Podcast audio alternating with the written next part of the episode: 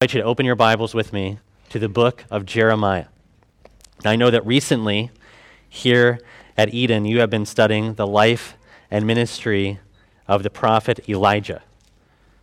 I like Elijah. My, I have a new son, if you didn't know this. His name is Elijah. So we have five kids now. My three girls are here with me, but we have now two boys Peyton, our youngest, Elijah. So I know you've been studying about Elijah down here. Up in Richfield, we've been focused the last couple months on a different Old Testament prophet, his life, ministry, and his writing. That is the prophet Jeremiah.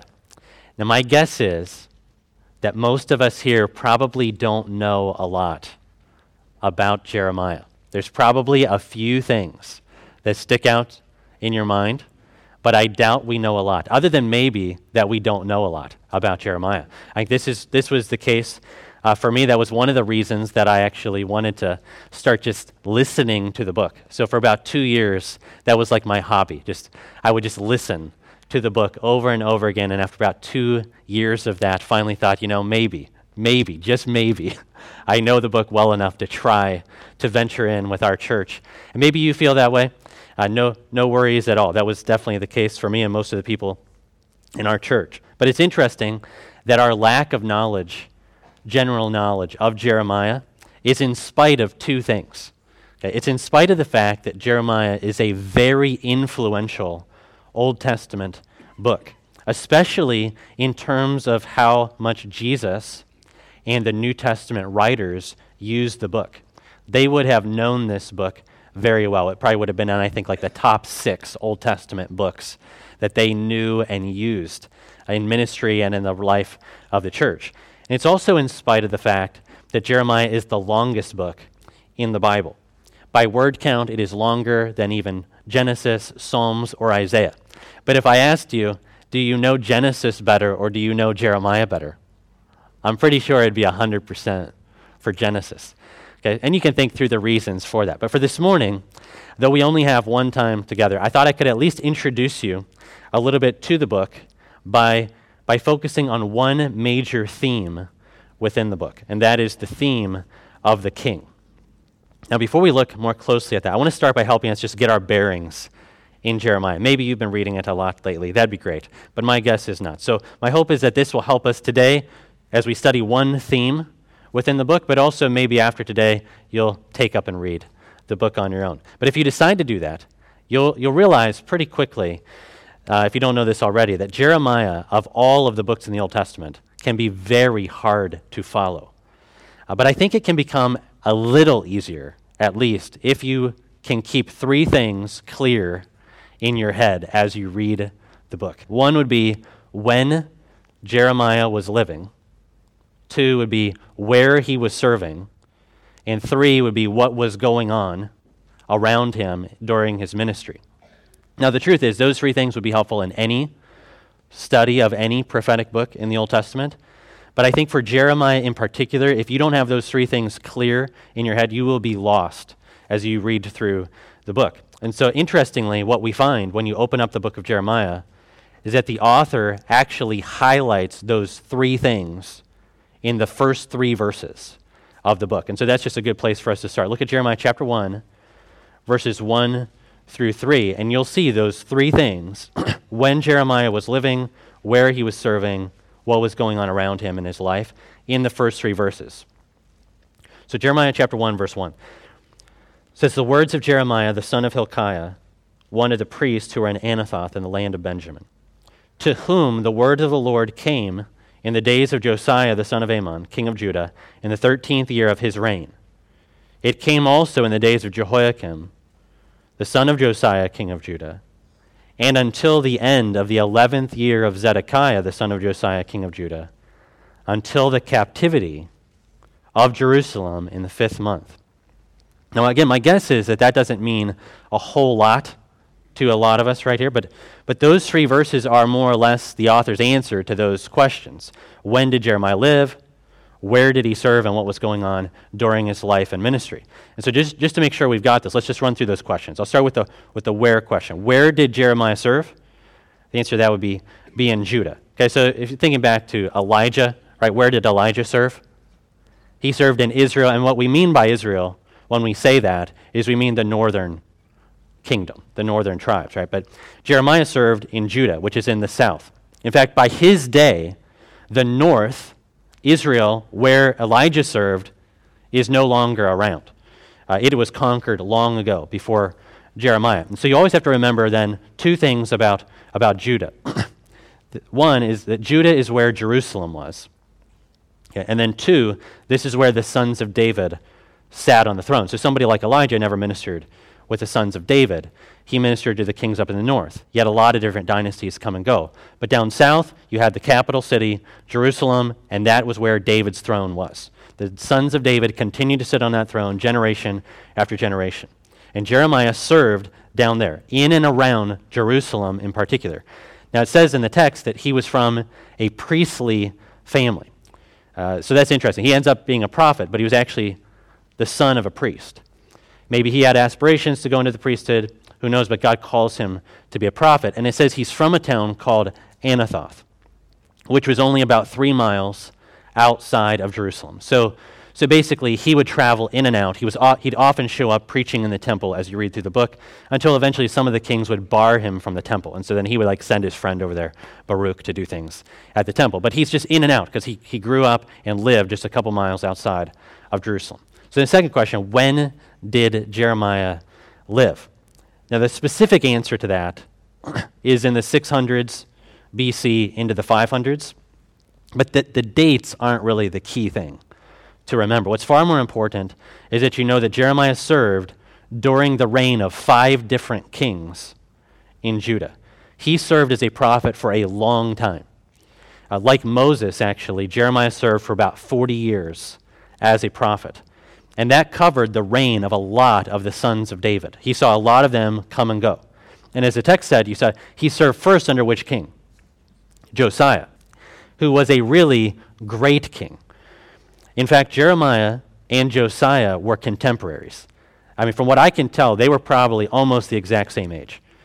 And so, if you think, if you know anything about Josiah's life, he comes to the throne at a very young age, and partway into his ministry, they find the law. He already had a heart for the Lord, but when they found the law, it, it radically changed his reign. And he just pursued the Lord with his whole, with his whole heart. Jeremiah ministered alongside Josiah for a lot of that time with the support of Josiah.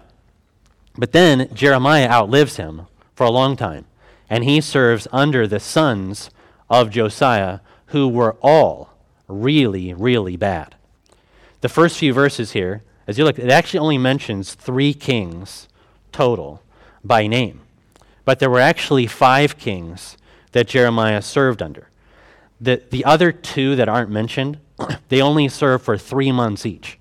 And so the introduction just kind of skips over uh, those people. But for those who like history and names, okay, the order goes King Josiah, who reigned for 31 years. Okay? Then Jehoahaz, who served for three months. Then Jehoiakim, who served for 11 years. Then Jehoiachin, or Kin, who served for three months. Then Zedekiah, who served for 11 years, who was the last king to sit on the throne. So, okay, now third, what was going on during Jeremiah's ministry? If you read the stories of Jeremiah, and elsewhere, you'll find that Jeremiah served at the very end of the kingdom. In fact, in the verses we read, it says that Jeremiah ministered all the way into the exile, all the way until Judah was taken captive, carried off to Babylon.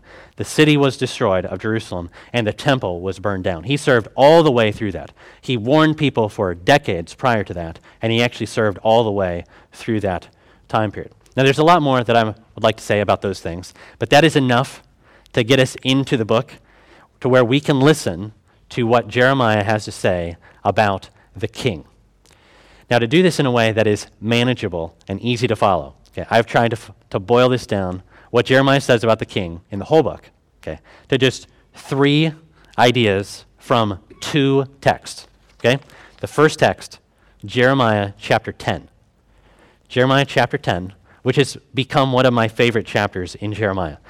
It reminds me of a bunch of other prophetic texts where the prophets like to taunt other gods. you know, for not being able to do anything. Like they can't smell, they can't move, they have to be carried around. This is one of those kinds of texts. Okay? But in this chapter, Jeremiah, chapter 10, challenges his people not to worry about the gods of the other nations. After all, Jeremiah says that none of their gods, which are only made of wood and stone, can actually do anything. And, and they cannot compare to the true and living God of Israel. and by the way, Jeremiah chapter 10 is a great text to think about during election seasons, right? Whether things go the way that you want or not the way that you want. What is true, what is here is true either way, right? And to get a taste of this, jump into Jeremiah chapter 10, verse 6. So the text says, There is none like you, O Lord. You are great, and your name is great in might. Who would not fear you, O King of the nations? For this is your due. For among all the wise ones of the nations and in all their kingdoms there is none like you. They are both stupid and foolish. The instruction of idols is but wood. And also look at verse 10. but the Lord is the true God, He is the living God and the everlasting King. At His wrath the earth quakes, and the nations cannot endure His indignation. Now, Jeremiah talks about a lot of kings in the book, and he knew a lot of the kings. He knew not just the ones that reigned in Jerusalem. He interacted with them a lot. But he also knew of other kings, like Nebuchadnezzar, king of Babylon, who he talks about a ton in the book of Jeremiah. But what is Jeremiah's view of the king in, the, in this text? The most foundational thing Jeremiah says about the king is that God is king. Who would not fear you, O king of the nations? The gods of the nations are stupid. But the Lord is the true God. He's the living God and the everlasting King. For Jeremiah and really all the writers of Scripture, this is foundational that the God of Israel is the King of the world. Right. Now, don't get me wrong, this doesn't mean that Jeremiah thought human kings didn't matter. They matter a lot in this book, especially the kings from David's family. And that's where we're going to spend most of our time. So, what does Jeremiah say about human kings in the book? Foundationally, God is king, but what does he say about human kings, especially the ones who sat on David's throne in Jerusalem? For this, let's turn to Jeremiah chapter 22. Jeremiah chapter 22. This is where we'll spend most of our time. Now, it's important to remember what I, what I just said a couple minutes ago that Jeremiah served as a prophet during the reigns of five different kings. The first one was Josiah, who was a great king.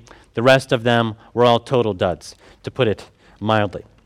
Now, you can, you can actually hear about all five in the book of Jeremiah across the 52 chapters, but it's in Jeremiah 22 that we get the clearest insight into what God thinks about those men who sat on David's throne after Josiah. Okay, Jeremiah 22 gives us more or less God's opinion of them one right after the other. And that's what I want us to see. Okay, so start in Jeremiah chapter 22, verse 11. This is God's opinion of the king right after Josiah. He's called Shallum in this text. He is called Jehoahaz in other texts. This guy did not last long. He was taken, to cap- he was taken captive to Egypt after three months of reigning. Okay? Jeremiah 22, verse 11.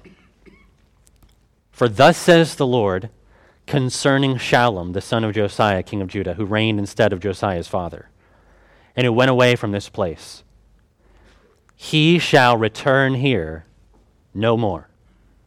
But in the place where they have carried him captive, there he shall die, and he shall never see this land again. Okay, so what is God's message about this son of David? He's never coming back. Okay? Now let's skip down a few verses to verse 18. This is God's message about the next king, Jehoiakim, another son of Josiah. He reigned longer, 11 years. Here's God's take on that king. Verse 18. Therefore, thus says the Lord concerning Jehoiakim, the son of Josiah, king of Judah. they shall not lament for him, saying, Ah, my brother, or Ah, sister. They shall not lament for him, saying, Ah, Lord, or Ah, his majesty. With the burial of a donkey he shall be buried, dragged and dumped beyond the gates of Jerusalem. Yikes. All right. So, what was God's thought about that king? Right? No one will even care when he dies. I mean, could anything be more disgraceful for a king? Now let's skip down a few more verses to verse 24. This is God's message about the next king. He is called Coniah in this text, but he's best known in the Bible as Jehoiachin or Jehoiakim.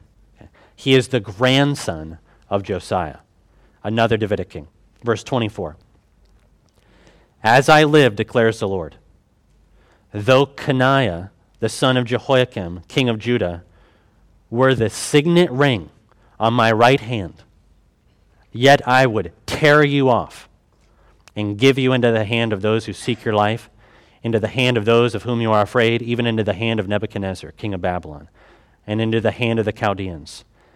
I will hurl you and the mother who bore you into another country where you were not born, and there you shall die. But to the land to which they will long to return, there they shall not return. And then look down to verse 30.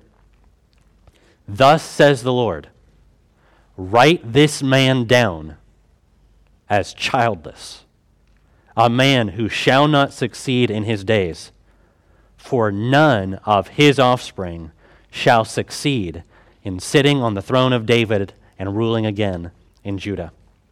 Okay, what is God's message about him? Even if he were my signet ring, I would tear him off and throw him away. A signet ring, by the way, was something very special to a king. King would wear it to seal things, like letters to show they were truly from the king. God says, Even if Coniah were my signet ring on my right hand, I would take it off and throw it away. I will hurl him and his mom into another country, and they will never come back. and by the way, on this, okay, though the next king, Zedekiah, would actually be the last king to sit on David's throne, this king, Coniah or Jehoiakim, is the one who lived longer.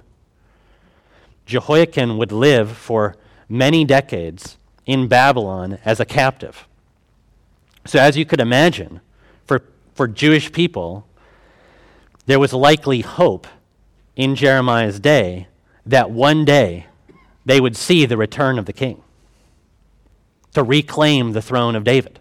And they'd be looking for this guy to come back. But what does God say in the final verse of the chapter? Write this man down as childless. Now, that doesn't mean he didn't have children. He did have children. But what's the point? Not one of his sons will sit on the throne of David. The Davidic dynasty is being chopped down. God has turned his face against the sons of David. And in the story of the Bible, if you step back, and I don't have time to go into this, but if you step back like, and think about the story of the Bible and the promises to David, this text is devastating news for the story of the Bible. I mean, in fact, it actually seems to contradict God's promises to David. In 2 Samuel chapter 7, where God promises to David an eternal kingdom. There will, he'll never lack a man to sit on the throne. But here in our text, it seems as though God has pronounced instead a death sentence on the Davidic dynasty. Have you ever thought about that? Have you ever read those incredible promises that God made to David and then read things like this in the prophets? I mean, what are we supposed to do with this? Perhaps the best answer is just keep reading Jeremiah. Right? Okay, so in the very next verses, we are introduced to our third theme in Jeremiah about the king. First theme God is king. Second theme the Davidic sons are going down. Third theme Jeremiah 23, verse 1. Woe to the shepherds who destroy and scatter the sheep of my pasture, declares the Lord. Who are those shepherds, by the way? Those are the leaders of Israel, especially the kings, the sons of David, who were just talked about in chapter 22. God called the kings from David's family to be shepherds over his sheep. But instead of tending and defending the sheep, what have they done? They have destroyed and scattered the sheep. I wonder what God thinks when his shepherds do that to his sheep.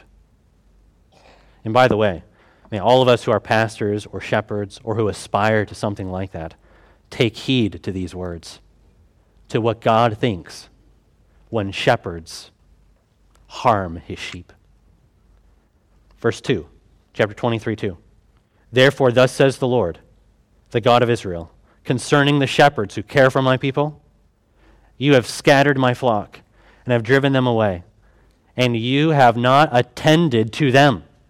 Behold, I will attend to you for your evil deeds, declares the Lord. That's what chapter 22 was all about. God will judge every unfaithful shepherd. But that's not where chapter 23 is going to stop. Look at verse 3. Then I will gather, I will gather the remnant of my flock out of all the countries where I have driven them, and I will bring them back to their fold.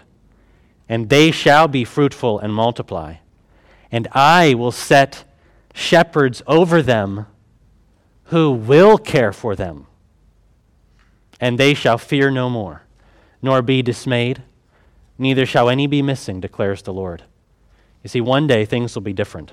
God Himself will bring back His sheep, and He will put over them better shepherds who will actually care for them. Now, all of that sounds really good, but it gets better.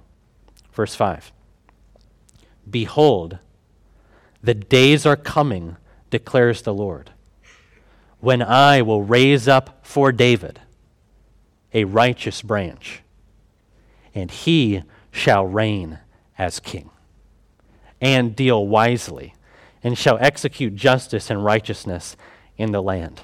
Okay, now, after what God just said at the end of the last chapter, what do you think about that? In the last chapter, it was like God was chopping down the Davidic family tree. God had pronounced, in essence, a death sentence on the Davidic dynasty. but now, within a few verses, God says this Behold, the days are coming when I'll raise up for David a righteous branch. So in chapter 22, we hear God's pronouncement of death. And in chapter 23, we hear God's promise of what? Of resurrection, more or less, right? God will raise up for David a righteous branch. And that is very similar to what you see in the prophet Isaiah. The same kind of pictures. To make sense of the pictures, I think you need to think of a tree. Isaiah talks about how David's dynasty will be chopped down. So that, in his picture, so there'll only be a stump left. But then, Isaiah announces this good news in a text like Isaiah chapter 11 There shall come forth a shoot from the stump of Jesse, David's dad, and a branch from his roots will bear fruit. I think we're dealing with the same kind of picture here in Jeremiah. In both cases, David's family tree is being chopped down to the roots, but in both cases, God promises to raise up a new branch for David. And in both Isaiah and Jeremiah, these are God's reminders to God's people that God is not finished with the sons of David, no matter what they see in front of them. This is God's promise of a new and better son of David, one who will reign justly over his people and one who will actually bring righteousness to his people. As it says in the next verse, Jeremiah 23, verse 6 In his days, Judah will be saved, and Israel will dwell securely. And this is the name by which he will be called The Lord is our righteousness. And this, this here is by no means the only time this kind of stuff is said in Jeremiah. If you want to read more about that, read especially Jeremiah 30 to 33. Those kinds of promises are all over the middle part of the book. but we've seen enough already to grasp three big ideas in Jeremiah about the king. One, God is king. This is foundational to everything he says about human kings. There's no need to fear any other God or any other king. God is king. I love the question Who would not fear you, O King of the nations? The Lord is the true God, He is the living God, the everlasting King. And yet, in God's wisdom, God has chosen to accomplish His plan in this world through human kings, especially kings from David's family. But that's the second theme in Jeremiah about the king. The sons of David in his day are going down. Jeremiah would see it. It was happening in his own day. Jeremiah announces God will chop, chop down the Davidic family tree. It's like God pr- pronounces the sentence of death on the Davidic dynasty, especially in those words to Jehoiakim about him Write this man down as childless. Not one of his sons will sit on the throne of David. But then there's the third theme in Jeremiah that out of the ashes, a new and better son of David will rise. Long after David's family tree has been chopped to the ground, God will cause one more righteous branch to spring up for David. On that day, they will serve the Lord and David their king, Jeremiah says elsewhere. And this new son of David will bring righteousness to the people, and he will reign with justice over the people. God has guaranteed it, and he will not change his mind. Now, now there's a lot more that could be said about all of that, but I, I want to try to then connect what Jeremiah said would happen to what did happen in two ways. At first, what God said would happen to the sons of David did happen. Those taken away never returned. Jehoiakim died and was not missed. And most importantly, what God said to Jehoiakim or Coniah happened to. He never came home. His sons never sat on the throne of David. Ruin came to those shepherds who destroyed and scattered God's sheep, just like God said it would. It would. And this is a reminder there are no empty threats with God. But I don't want to focus only on the promise of judgment, which God carried out, because that's not the only promise that God fulfilled. Though ruin came to the unfaithful shepherds, God also promised to raise up a new and better shepherd, a new and better son of David. And that is the second connection I want to make from Jeremiah.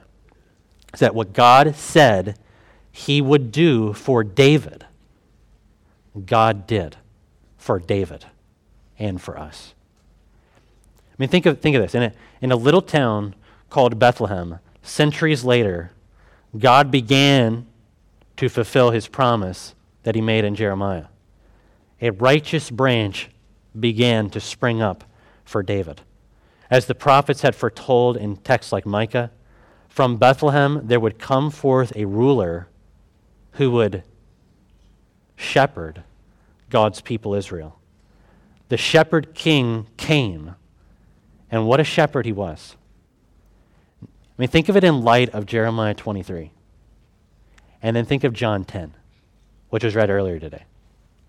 Instead of scattering God's sheep, this shepherd came to gather them. Instead of feeding himself and taking from the sheep, he fed them. Instead of wounding his sheep, he came to bind them. Instead of abandoning them when trouble came, he defended them. And instead of destroying them, he came to save them. Maybe you can remember that scripture reading from earlier today. and here's where you'd have to remember that Jesus knew the text we looked at today.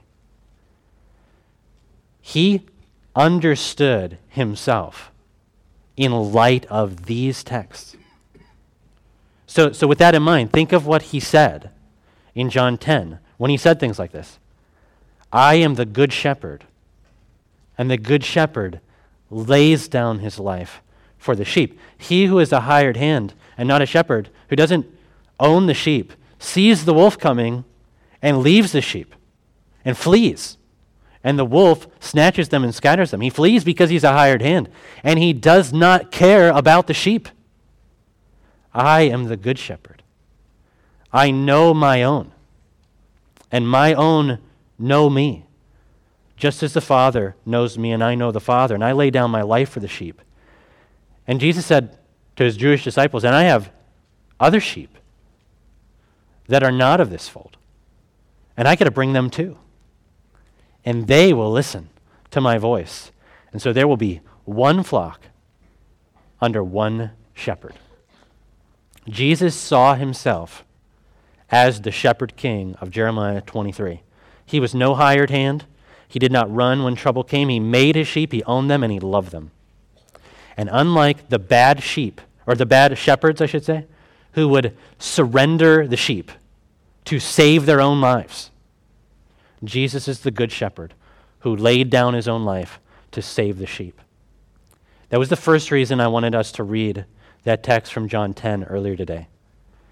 You have, you have to understand when Jesus tells stories like what he told, in many of those stories, he is being shaped by Old Testament text, and he's, for those who have ears to hear it, he knows they're going to hear it. And he's understood his mission and his own identity in light of texts like Jeremiah 23 and Ezekiel 34 through 37 about how God would one day raise up someone for David who would be a better shepherd and would gather the people. We're supposed to see Jesus in light of that text.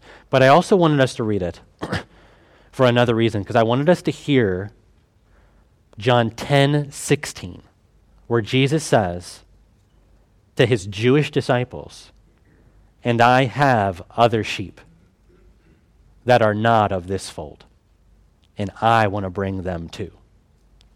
Now, the only the thing that comes to my mind when I hear that text is always think of this old commercials the Book of, of the Mormons saying like they highlighted that phrase. Okay, that's just what I've but, but think of it. When, when Jesus said that to a Jewish group, I have other sheep that are not of this fold, and I want to bring them too.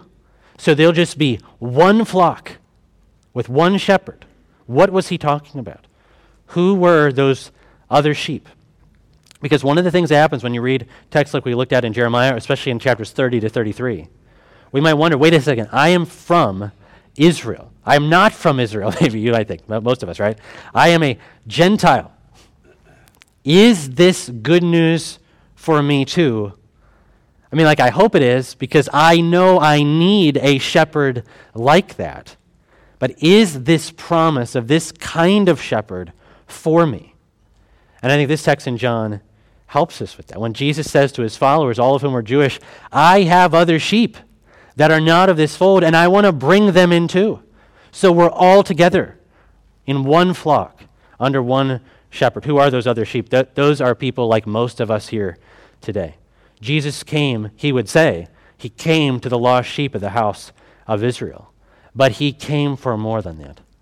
This shepherd king did not just come for Israel, he came for the world. He came for us. He came to gather his flock, all of it, Jew and Gentile, all who would confess to him that they need a Savior, all who would admit to him that they are like sheep without a shepherd. And he came to unite all of his sheep into one flock under one shepherd. And he's not done yet.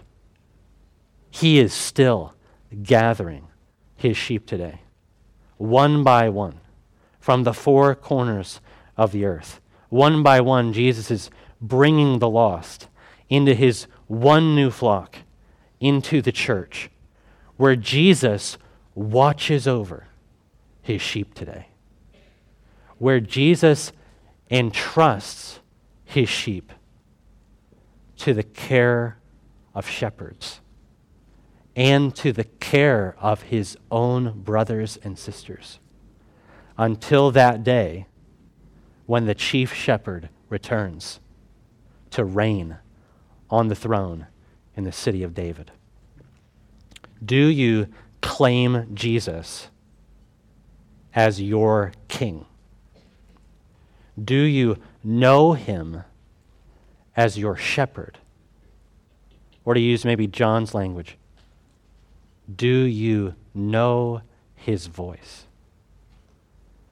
If you claim him as your own, then do the things we sang about today. like, adore him as your king. Or this week, proclaim him as your king when you have the chance. and rejoice that your shepherd knows your name. Let's pray. Father, would you take these words that ultimately just drive us to Jesus? And would you stir in our hearts greater love, greater commitment, greater boldness, more joy, more rest in the good care of the Good Shepherd.